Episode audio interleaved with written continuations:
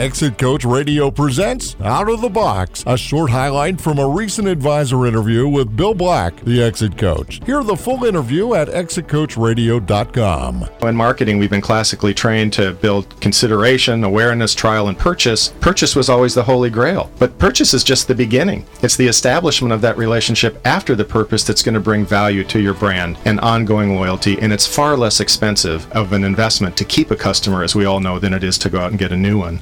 Secondly, I would say align yourself with the values of the people that work for you because you're expecting all of the employees of your company to live those out on a daily basis. Take the time to make sure that your employees are aligned with the values that you're espousing because that's going to keep them engaged with you as well. And then finally, what I would say is communicate what you believe. Take a stand for your brand. Don't fall into the trap of becoming one more brand that has a couple more features than, than the one down the street. You really need to do yourself a service and stand for something and communicate what you value versus just what you sell.